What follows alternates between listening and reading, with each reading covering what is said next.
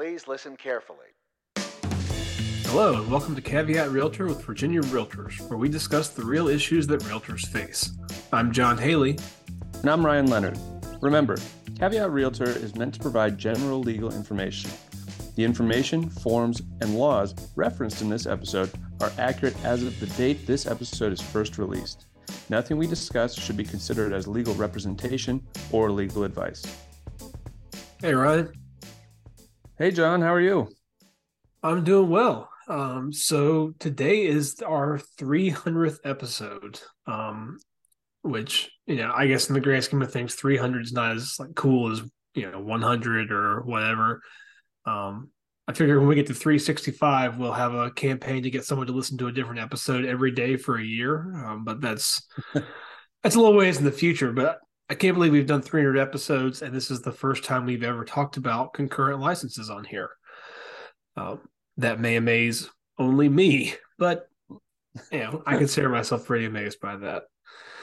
We've had a few questions on the hotline recently about concurrent licenses, hence this topic. It's we haven't done a podcast on it yet. We figured it was about time for one. The authority for concurrent licenses comes from the state regulations, specifically 18 VAC 135 20 50 states that concurrent licenses can be issued to brokers active in more than one firm.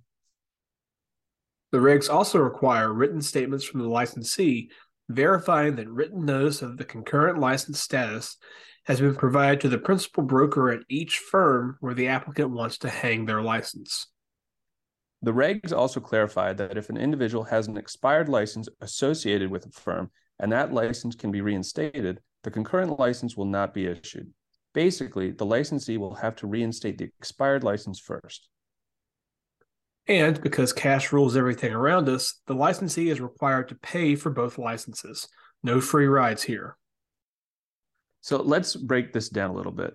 First, the reg is clear that only a broker may have a concurrent license. A person only with a salesperson's license may not hang their license at more than one firm. Second, the principal brokers at all of the firms where the applicant wants to be licensed must have received written notice of the concurrent license status.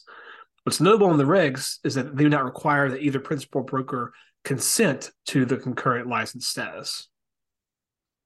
However, while the law may not require the principal broker's consent, a firm can place restrictions on concurrent licenses beyond what's covered in the regs.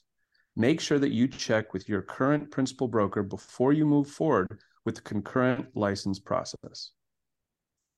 DPOR has a concurrent broker license application on its website that you can fill out. It also has an acknowledgement form that each principal broker can fill out to satisfy the written notice requirement in the regs. Now you know how to get concurrent licenses, but the next question is why? There are several reasons why you or your current broker might want to explore getting a concurrent license. For one, you might want to practice in two different geographic areas of the state. For example, if your firm has its loan office in Hampton, but you also spend time in Bristol and want to practice down there, you might reach an agreement where you have a concurrent license with a firm in the southwest part of the state. Another instance where you might explore getting a concurrent license is when you have been designated to carry on the business of a sole proprietorship or single broker firm in the event of that broker's death or disability. This is not a requirement under law, but you might want to have some involvement with the firm prior to taking over. All right, Ryan, let's take it to the legal hotline. Here's the first question. I'm the principal broker, and I have an agent who has just received her associate broker's license. She would like to start a property management business, but I have no interest in that area and I wouldn't feel comfortable supervising her. What should I do? Well, this would be a situation where a concurrent license would make sense. Assuming your associate broker can find a PM firm that will allow her to hang her license there, she can do all the PM work under that firm while still performing residential work at your firm, and you will not be responsible for her PM business. So, another question. Suppose I have an agent who is leaving to become a principal broker of his own firm. He currently has several pending transactions at our firm. Can he get concurrent licenses to finish out the pending transactions while working at his new firm? Yes, assuming that he's okay with this setup. In this case, he is the principal broker at the new firm, so he doesn't have to get permission from anyone else. If you do this, that way this broker can work with his clients and keep those relationships intact while still allowing you to get your portion of the commission under the brokerage agreements for those pending transactions. Caveat Realtor is a weekly podcast with episodes released every Tuesday. Our podcast is available for streaming through iTunes, Stitcher, Spotify, and Google Play. Subscribe to our podcast to get automatic updates when we have new episodes, and please rate us. Remember, members of Virginia Realtors have access to our legal hotline where we can provide you with legal information. You can access the legal hotline on the Virginia Realtors website under the Law and Ethics section. Make sure you're logged in to see this page. Although the members of this podcast are attorneys, the legal information in this program is not a substitute for personalized legal advice from an attorney licensed to practice in your jurisdiction.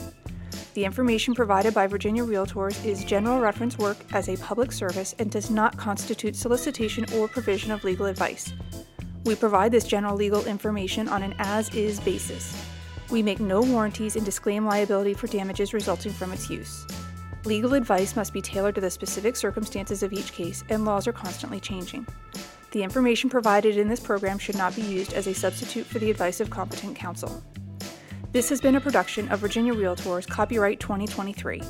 This podcast features the song Please Listen Carefully by Jahzzar, available under a Creative Commons Attribution Share Alike license.